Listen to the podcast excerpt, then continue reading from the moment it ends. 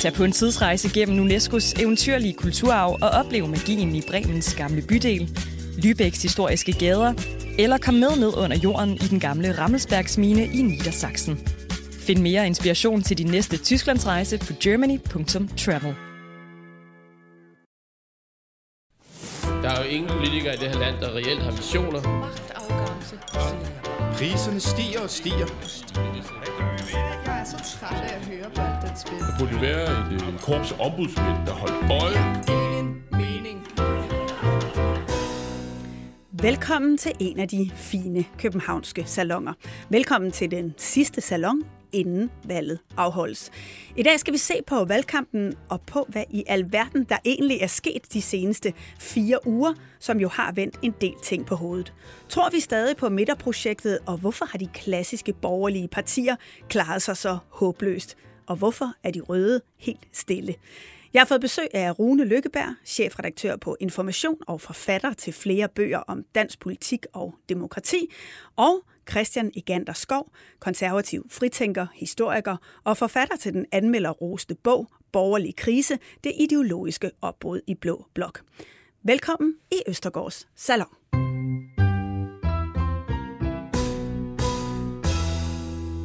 Velkommen begge to. Tak fordi I vil komme. Jamen tak for, at vi blev inviteret. Ja, Nu øh, skal vi jo stemme. Har I besluttet jer?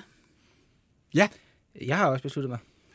I er faktisk nogle af dem, der svarer kortest på det spørgsmål her i salon. Vi har haft rigtig mange tvivlere inde øh, undervejs. Det har jo også været en valgkamp, hvor man må sige, der har været ekstremt meget opbrud. Rigtig mange har flyttet sig. Øhm, og det kan vi jo også se på meningsmålingerne. Da vi begyndte, var Pape det bedste bud på en borgerlig statsminister. Man kan næsten ikke huske det. Ej, det er siden.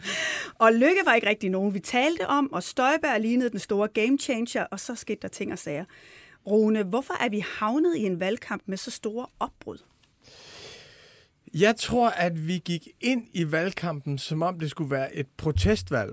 Og på det tidspunkt var Inger Støjberg ligesom den førende systemkritiker i Danmark, og i, med den her helt fantastiske historie om, at hun selv var blevet dømt i en rigsret og sendt ud på en øde ø i Hadsund, og ligesom var sendt ud af det politiske liv, og så vendte hun tilbage nærmest renset og oplyst af indsigten i, hvor skævt det her land var blevet. De Ikke forbindelser... angrende, men Nej, præcis, nej, nej, nemlig, altså det, noget af det helt vilde ved det her valg er, synes jeg, Inger Støjberg fik den skæbne, Mette Frederiksen for alt i verden ville undgå, og kom tilbage stærk og enormt troværdig.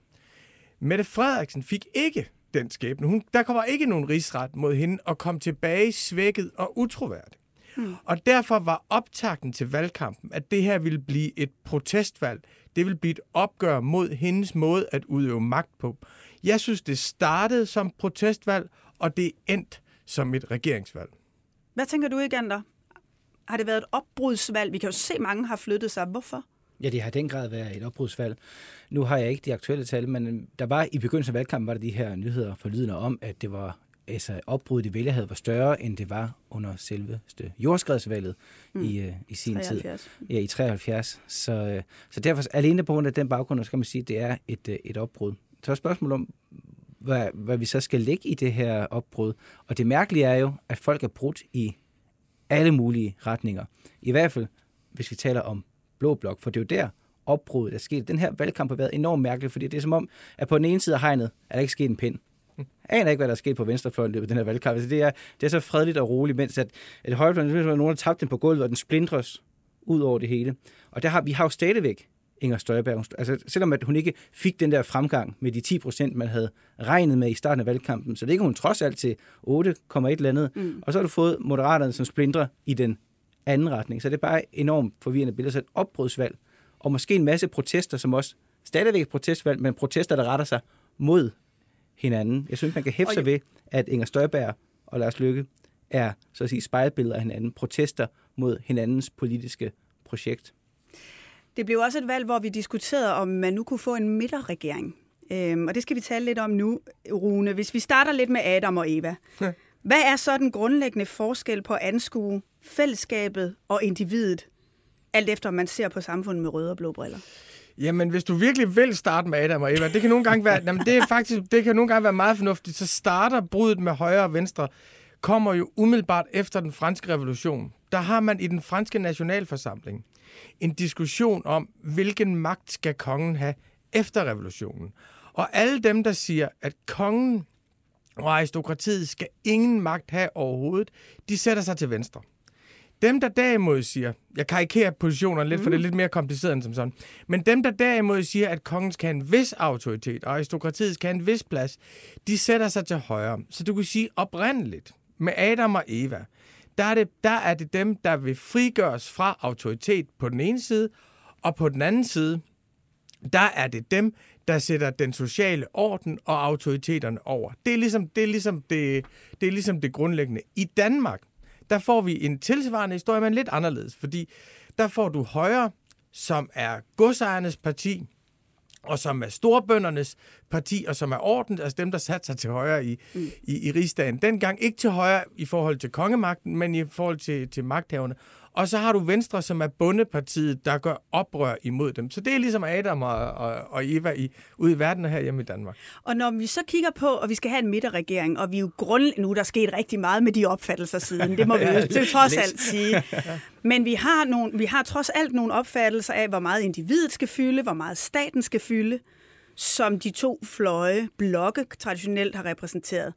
Kan man overhovedet forene dem i et midterprojekt? For eksempel med Lars Lykke og Mette Frederiksen. Jamen, jeg tror, at langt hen ad vejen, så er det komisk, at vi har haft et teknokratisk midterprojekt i 40 år. Altså, hvis vi satte os ned sammen og så på den danske finanspolitik, fra man oprettede budgetdepartement i slutningen af 70'erne og indtil nu, så ville vi ikke kunne sige, at de år var der en socialdemokratisk regering, og de år var der en venstre regering, og de år var der en konservativ. Det kan vi ikke. Så vi har haft et stort teknokratisk midterprojekt omkring den økonomiske politik. Et og, embedsmandsvælde. Ja, og, og i virkeligheden en konsensus efter inflationen i 70'erne om, at politikerne skulle ikke håndtere finanspolitik. Man flyttede pengepolitik over til Nationalbanken, og så gav man rigtig meget magt til til budgetdepartementet. Og der har været mange forsøg på at udfordre det her projekt. Mm. Færre løsninger, færre forandring var et forsøg, der gik fuldstændig galt. Nu øh, har vi jo i hvert fald hørt Mette Frederiksen udskrive valg ja. og gerne vil gå øh, have en bred regering. Vi har hørt Lars Lykke række hånden ud. Lad os lige høre et øh, klip fra Demokratiets aften på øh, DR's øh, søndag aften, hvor øh, Lars Lykke henvender sig til Mette Frederiksen. Det er jo derfor, at jeg for mange år siden sagde, at vi er nødt til at have en regering hen over midten. Jeg glæder mig over, at statsministeren ved valgets udskrivelse gjorde sin plan B til A, statsministeren ville have en bred regering, så har der været ført en valgkamp, der lige siden har efterladt os alle sammen med et indtryk af, at lige om lidt, så bliver plan B plan A igen.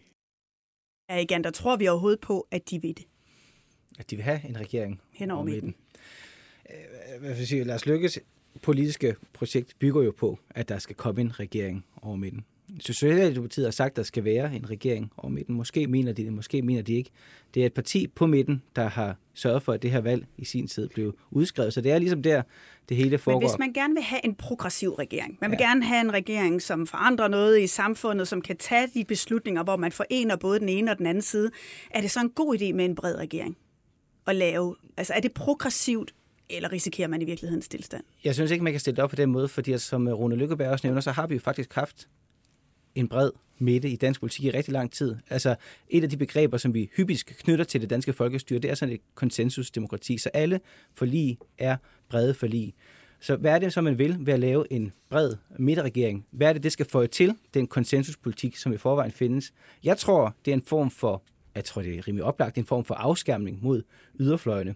Så det handler om at lukke, altså indsnævre det politiske spektrum, og kommer der flere eller færre idéer af at indsnævre det politiske spektrum omkring en eller anden midte, hvor man først skal svære troskab til øh, den teknokratiske trosbekendelse, for at få lov til at træne over tærsten. Jeg tror, der kommer færre idéer. Ja, og det tror jeg, du er inde i, Rune, i forhold til at lukke fløjene mere ude.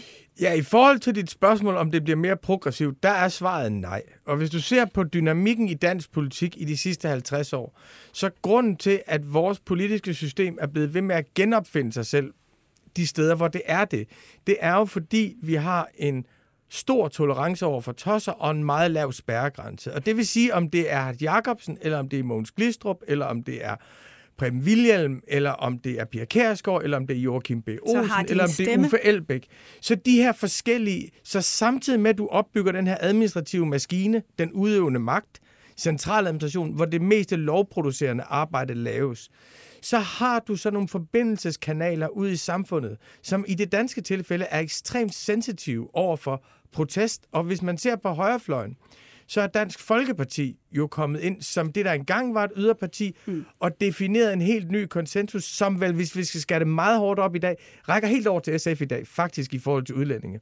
Hvis du ser på venstrefløjen, så er Alternativet kommet ind med borgerforslag, klimamål og en helt anden form for klimatænkning, som i dag rækker konsensus fra Alternativet og faktisk over til Dansk Folkeparti. Og det er jo der, man kan diskutere, at det, at der er plads til, at de idéer kan gro, at det i virkeligheden også påvirker de klassiske partier inde på midten. Ja, og at de er afhængige af dem. Pointen er, at du er afhængig af de nye stemmer, hvis du vil regere i et, i et, et system, hvor magten skifter mellem blokken. Og det vil sige et systemperspektiv der vil du, hvis du siger, at magten skifter mellem blokkene, så vil alle stemmer faktisk komme til at præge magtapparatet. Men... Det er den ene ting, som jeg synes er, er det positive. Men det næste er også, at i vores almindelige, når vi sidder og diskuterer ting med hinanden, så vil de fleste have nogle idéer om, for eksempel, synes jeg, at, øh, synes jeg, at privatisering er godt, eller synes jeg, at privatisering er dårligt? Synes jeg, at topskatten er misundelse, eller synes jeg, at topskatten er retfærdig omfordeling? I vores verdensbillede, i vores almindelige engagement, der er et udgangspunkt, som er politik er konflikt. Og i den der midterregering, der er sådan en illusion om, at man kan ophæve konflikten. Ja, fordi hvis man hører Lars Løkke Rasmussen tale, for eksempel på DI's årsmøde, hvor han står foran alle erhvervslederne og siger, jeg stiller op til bestyrelsen for Danmark AS. Ja. Og de er ekstremt begejstrede for det. Men det i virkeligheden siger her, du i hvert fald siger, Rune, det er, at, at, øh, at vi har brug for fløjene, og hvis vi kigger på det europæisk, så er der jo eksempler på, at det er yderfløjene, der er vokset, når man har forsøgt at lave en midterregering. Vi har set det med AFD i Tyskland, vi har set det med Sveriges demokraterne i Sverige. Der er jo ikke noget, der tyder på, at midterpolitikken, forstået på den her måde, at den øh, fungerer på, på lang sigt, fordi det æder så at sige midten op. Og en af grundene til, det gør det, det var fordi i gamle dage, der havde du partisystemer, som så at sige integrerede de der proteststemmer, fordi partierne var bredt folkeligt funderet. Og det er der ingen partier, der er i dag længere. Så den måde, systemet korrigerer sig selv på, det er ved protester, som jo i sagens natur starter med at ligge langt væk fra konsensus, og så kan rykke ind mod konsensus. Så det er i virkeligheden en måde at sætte ind af de sådan væsentlige, væsentlige demokratiske korrektiver, vi har i vores system, ud af, ud af spillet, fordi man har den her opfattelse af, at nu er det de voksne, der skal sidde i rummet og bestemme. Og i virkeligheden, så er det her jo en, øh, jeg vil ikke sige en dybt autoritær idé, men det er en autoritær idé, som på en eller anden måde minder om nogle af de samme tanker, man havde i mellemkrigstiden, hvor man sådan forestillede sig, at hvis man kunne sætte det partiparlamentariske ævl og kæle ud af kraft, jamen så øh, kunne man få store erhvervsledere ind til at Så til måske at er det her ikke retning. så meget et, et, øh, et fint øh, formål om at række ud til så mange som muligt. Måske er det mere et spørgsmål om at koncentrere noget magt omkring jeg synes, sig der er, selv. Jeg synes, der er faktisk det er en vigtig distinktion her, det er, at Lars Lykke Lars Lykkes analyse, synes jeg, er bedre end Mette Frederiksens. Fordi hans analyse var, at det de facto ikke længere var muligt at samle Blå Blok i et regeringsprojekt. Og den der Dansk Folkeparti, protest, provins, opgør med konventioner, opgør med internationale forpligtelser, som Anders Fogh havde haft i en alliance, den var ved at æde ham op, så han sad i, i sin sidste regeringsperiode, sad han mellem Liberal Alliances absolute krav og Dansk Folkepartis absolute krav. Og der det, der havde været fundamentet for få-regeringen, det blev nu sammenbrudt for de borgerlige. Så lykkes analyse er, at man kan ikke regere Danmark ud fra, fra, fra blå blok. har vi jo øh, allerede taget en lille smule øh, hul på, øh, på de borgerlige, den blå blok, den klassiske blå blok. Lad os lige prøve at kigge på øh, de mere traditionelle partier der. Først mod de konservative og venstre. De konservative, Christian Eganderskov, det har jo været en historie om øh, fra storhed til fald på fire uger. ja. øhm, hvad skete der? ja, hvad skete der? Det tror jeg, at, det tror jeg, der er rigtig mange, der gerne vil. mere ideologisk det perspektiv. Nogen, vi har rigtig, talt rigtig meget ja. om ferierejser og kærester og jødedom og alt muligt, men hvad, hvad skete der for projektet? Der skete, jeg tror ikke, man kommer udenom alle, alle skandalehistorierne og ferierejserne, fordi der skete to ting med projektet. Der skete for det første det, at man havde en skikkelse, som man troede kunne være den ledende skikkelse i det borgerlige Danmark. Det var de konservative fundamentale poster. Det var her Søren Pape han er ægte, han står for den her borgerlige linje. Og så havde man den ægte borgerlige linje, som så gik ud og definerede, som var den her 2030-plan. Mm. Skattelettelser, classic. Og som jo, jeg troede ikke på, at det kom til at fungere. Men jeg blev hurtigt overbevist om, at det gjorde det måske i virkeligheden, fordi til at starte med, så gik det jo godt. Det er det, vi glemmer nu. Det gik faktisk godt for de konservative, lige efter de har præsenteret hvorfor deres plan. Hvorfor tror du instinktivt ikke på det? Det er fordi, jeg tror ikke, der er specielt mange... Altså, jeg tror jo på den der lektie, øh, som man lærte øh, i 1998, at det er meget, meget svært at vinde et valg på i gåseøjne ægte borgerlig politik i Danmark, fordi der er bare ikke så mange borgerlige vælgere. Så det, man har vidst siden 1998, og først og fremmest øh, siden 2001, det var, at for der skal være et borgerligt projekt, så skal være der den her forbindelse mellem populistisk højre og det her almindelige centrum højre. De konservative troede, at de kunne ophæve den politiske tyngdelov ved at lave en, øh, en højblå eller liberal reformdagsorden, og det kunne man måske godt, men man kunne i hvert fald ikke samtidig med, at det viser, at den her førerskikkelse, som så skulle bære projektet igennem, at han ikke var i stand til at, at svare for sig, så ovenikøbet havde utallige problemer på bagsmækken. Er det også det, du mener, når du siger, at de konservative er flygtet fra Hjort-doktrinen? Er det så netop, at det der det populistiske, det brede del af det borgerlige projekt bliver nødt til at være repræsenteret, hvis man skal lykkes med at få et flertal? Altså, det handlede jo dybest set om, at man skulle nedtone den her økonomiske liberalisme. At den eneste måde, de borgerlige kunne vinde på, det var, hvis vi fik vælgerne til at glemme, at de var så borgerlige, så de gjorde noget. Og det var jo det, som, øh, som Pape han gjorde op med, fordi at nu var man pludselig så borgerlige, så det gjorde noget pludselig. Så det ud til, at det her valg, som vi ikke vidste, hvad skulle handle om, det skulle virkelig handle om et meget, meget klart valg mellem en, øh, en, altså en socialdemokratisk linje mm. og en rigtig borgerlig linje. Og sådan var det jo i en uges tid, eller hvor lang tid det nu varede. altså så var det sådan, det så ud som, og det, det var jo imponerende. Det var som om, at der var nogen, der havde ændret spillereglerne for politik. Og det kunne man så bare ikke. Indtil de alligevel ikke havde. Vi skal også omkring Venstre. De står til en halvering. Øh, de har jo mistet position som det parti, der sætter retningen for de borgerlige. For er det ikke klassisk Venstres ansvar, at de præsenterer et projekt, som resten af de borgerlige kan læne sig ind i? Det har i hvert fald været siden få. Jo, altså, de, altså Venstre har mistet lederrollen. Det er der ikke nogen, øh, det er der ikke nogen tvivl om. Og det man så kan Øh, det kan måske være trøsten hos Venstre, det er, hvis man lægger de der Venstre og deres splitterpartier øh, sammen, jamen så er, der, så er Venstre stadigvæk, det forenede Venstre, som man sagde i gamle dage, er stadigvæk et meget, meget øh, stort parti. Men Venstres problem er jo sådan en, et, en minikosmos af det, som du nævnte, Rune Lykkeberg, om altså de borgerlige problem i det hele taget.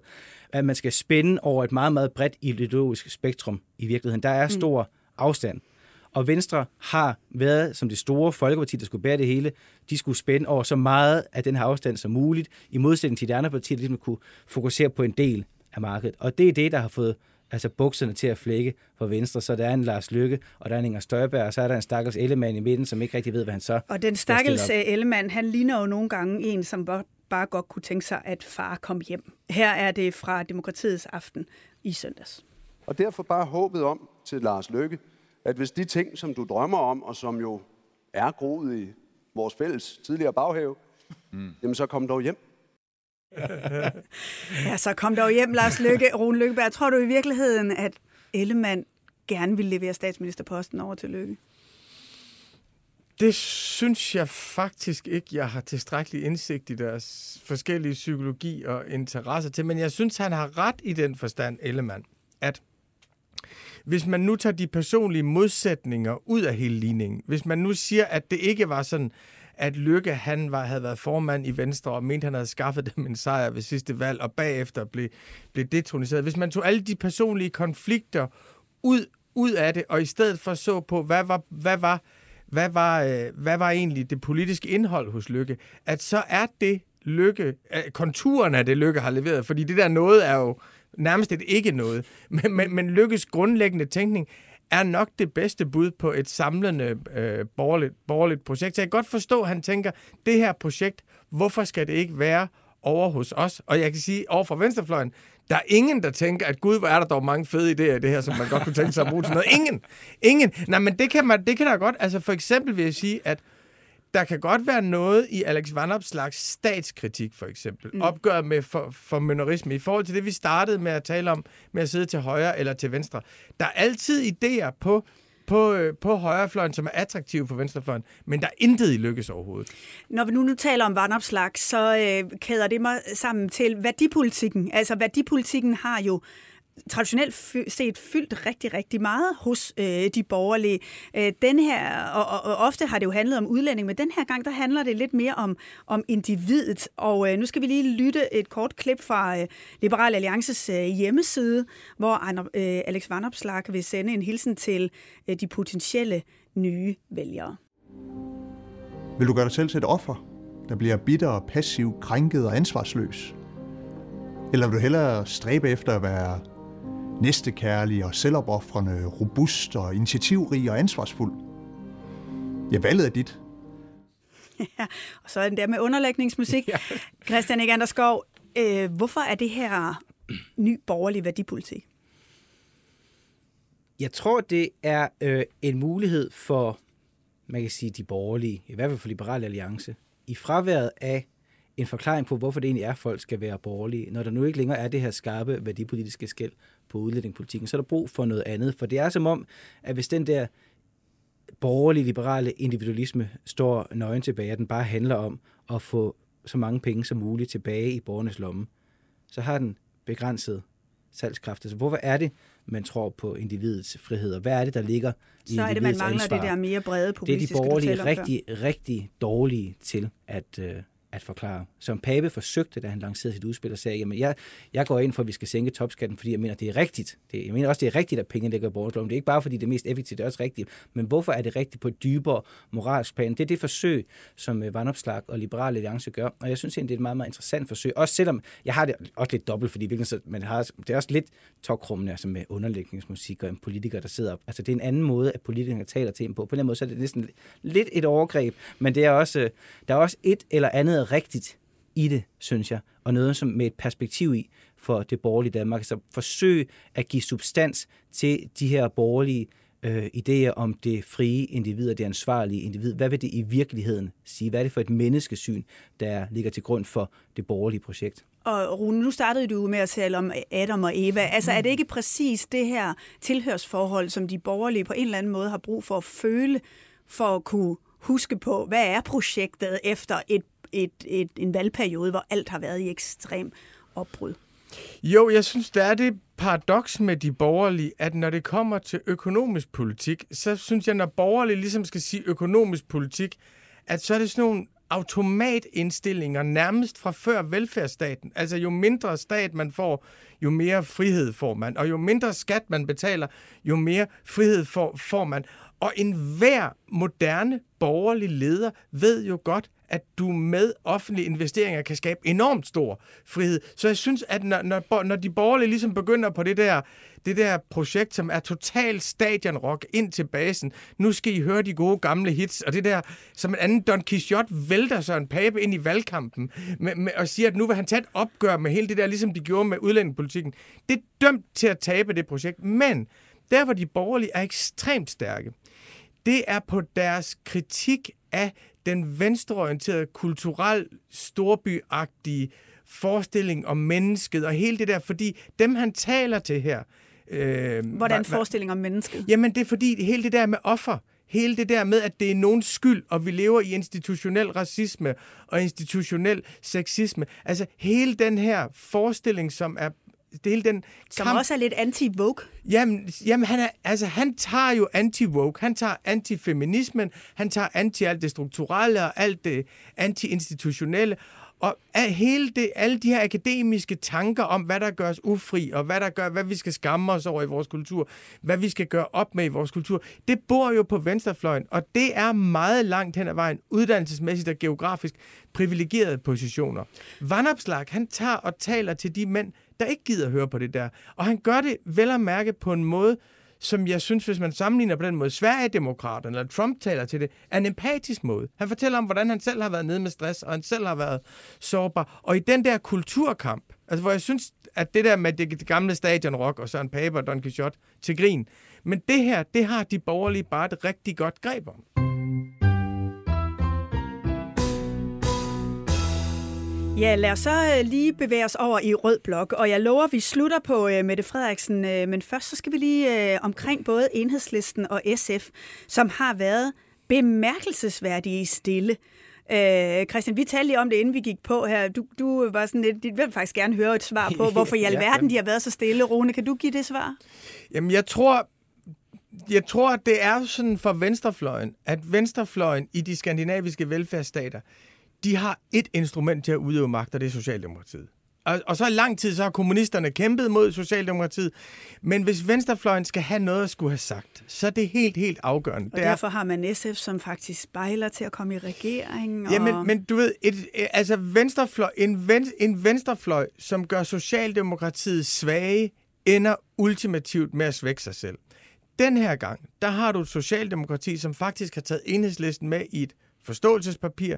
Du har et Socialdemokrati, som starter med at love at gøre Danmark rød igen. Og det vil sige, at, at for venstrefløjen, der det her valg, det vigtigste, det er, at der etableres et rødt flertal, fordi Mette Frederiksen er enhedslisten og SF's bedste mulighed for at komme til at udøve magt i det her land. Men vi har jo ikke hørt nogen enhedslisten sige, at de pisser på os, øh, selvom de har udskrevet en, et valg, hvor de gik til valg på en bred regering.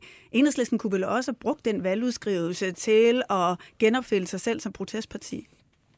Ja, men, men nu er vi jo dybt inde i det, inde i det strategiske og har forladt, og forladt, forladt alt, alt, alt substans her. Hvis du hører, hvad de siger, så siger de, at det synes vi er utrolig dumt. Mm. Uh, det synes vi er utrolig dumt. Og så siger de det næste det er, at de siger, det vil gøre meget ondt på den grønne omstilling. Og det vil sige, det de forsøger at gøre, det er sådan set, i stedet for at sige pisse på og så videre, ikke?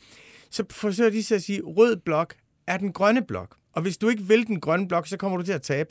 Og så deler de jo en fejlslutning, efter min opfattelse, med Socialdemokratiet. Og det er sådan en overtro, der findes øh, i rød blok i Danmark. Det har man drømmer altså, om, man kan klare sig uden de radikale. Fordi al vrede er jo rettet mod mor, der skred. Al vrede er jo rettet mod mor, der forlod familien mm. i krænkelse over fars magtfuldkommenhed. Så al vreden er rettet mod Sofie Karsten Nielsen.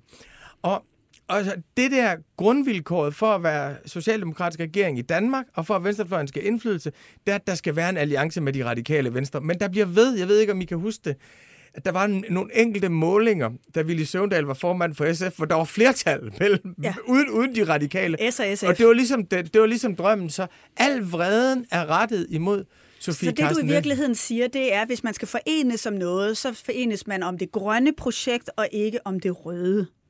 Det er det røde projekt, hvor de har en leverage på Mette Frederiksen. Det er det røde projekt. Det er det, altså man kan sige, i, i langt ind i det 21. århundrede, der havde de borgerlige fat i noget, der for venstrefløjen var svært, men uafviseligt. Udlændingepolitik og nationen. Med det grønne, der har venstrefløjen fået fat i noget, der for de borgerlige er svært, men uafviseligt. Nemlig hele den grønne omstilling. Og du kan se det på den måde, at når Jacob Ellemann han står og siger, at det her det er den vigtigste opgave overhovedet, mm. så står han i virkeligheden og taler ind i noget, kun den anden fløj kan levere.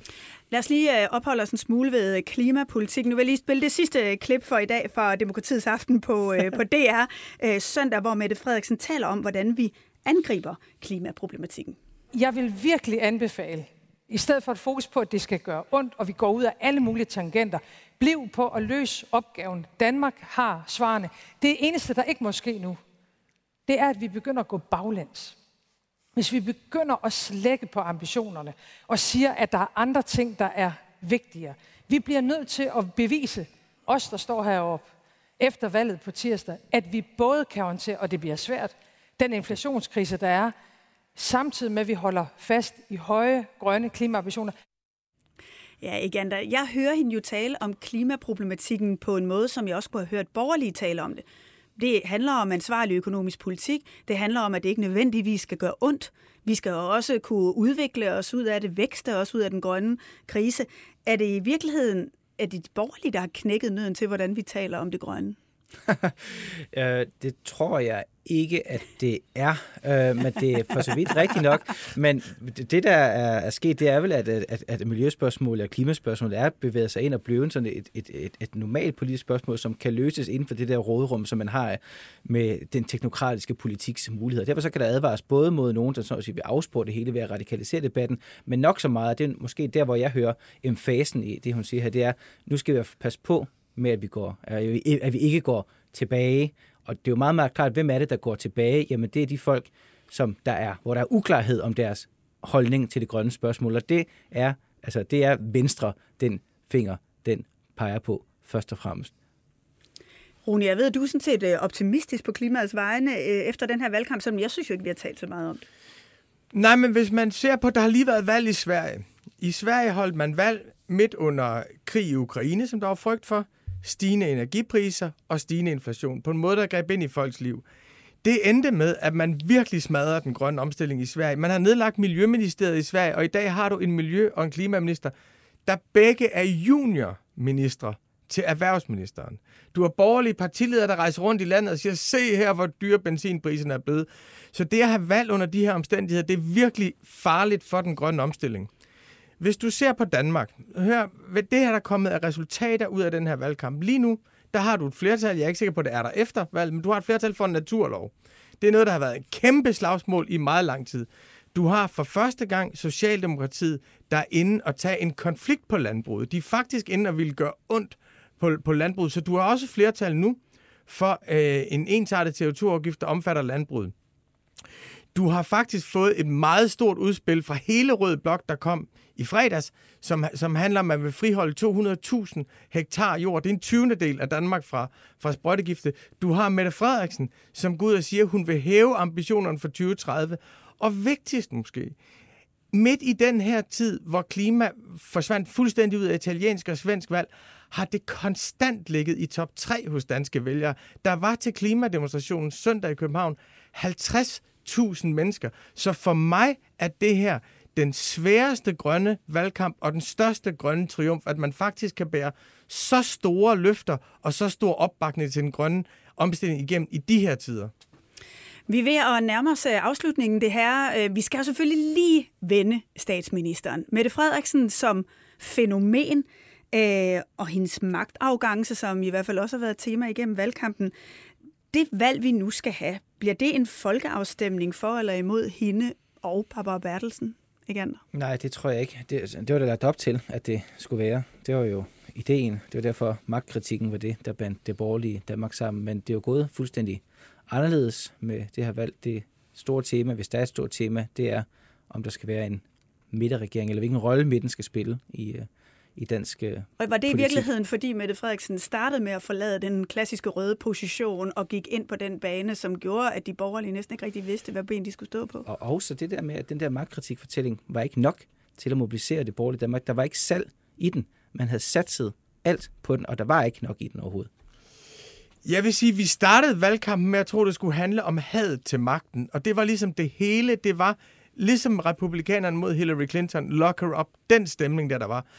Og det er jo ikke endt med et had til magten, det er endt med en opbakning til magten. Altså, de danske vælgere hader ikke staten. De danske vælgere hader ikke magtudøvelsen. De vil gerne have kritik af den.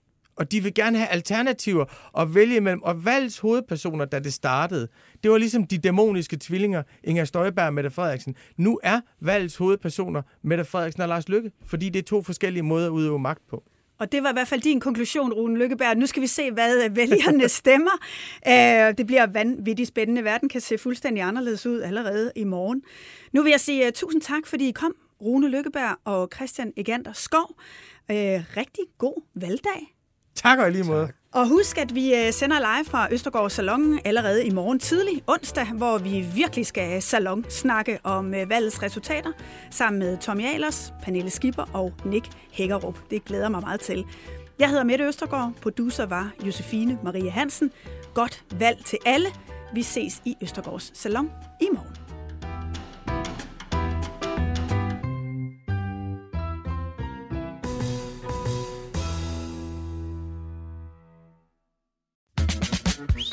Tag på en tidsrejse gennem UNESCO's eventyrlige kulturarv og oplev magien i Bremens gamle bydel, Lübecks historiske gader, eller kom med ned under jorden i den gamle Rammelsbergsmine i Niedersachsen. Find mere inspiration til din næste Tysklandsrejse på germany.travel.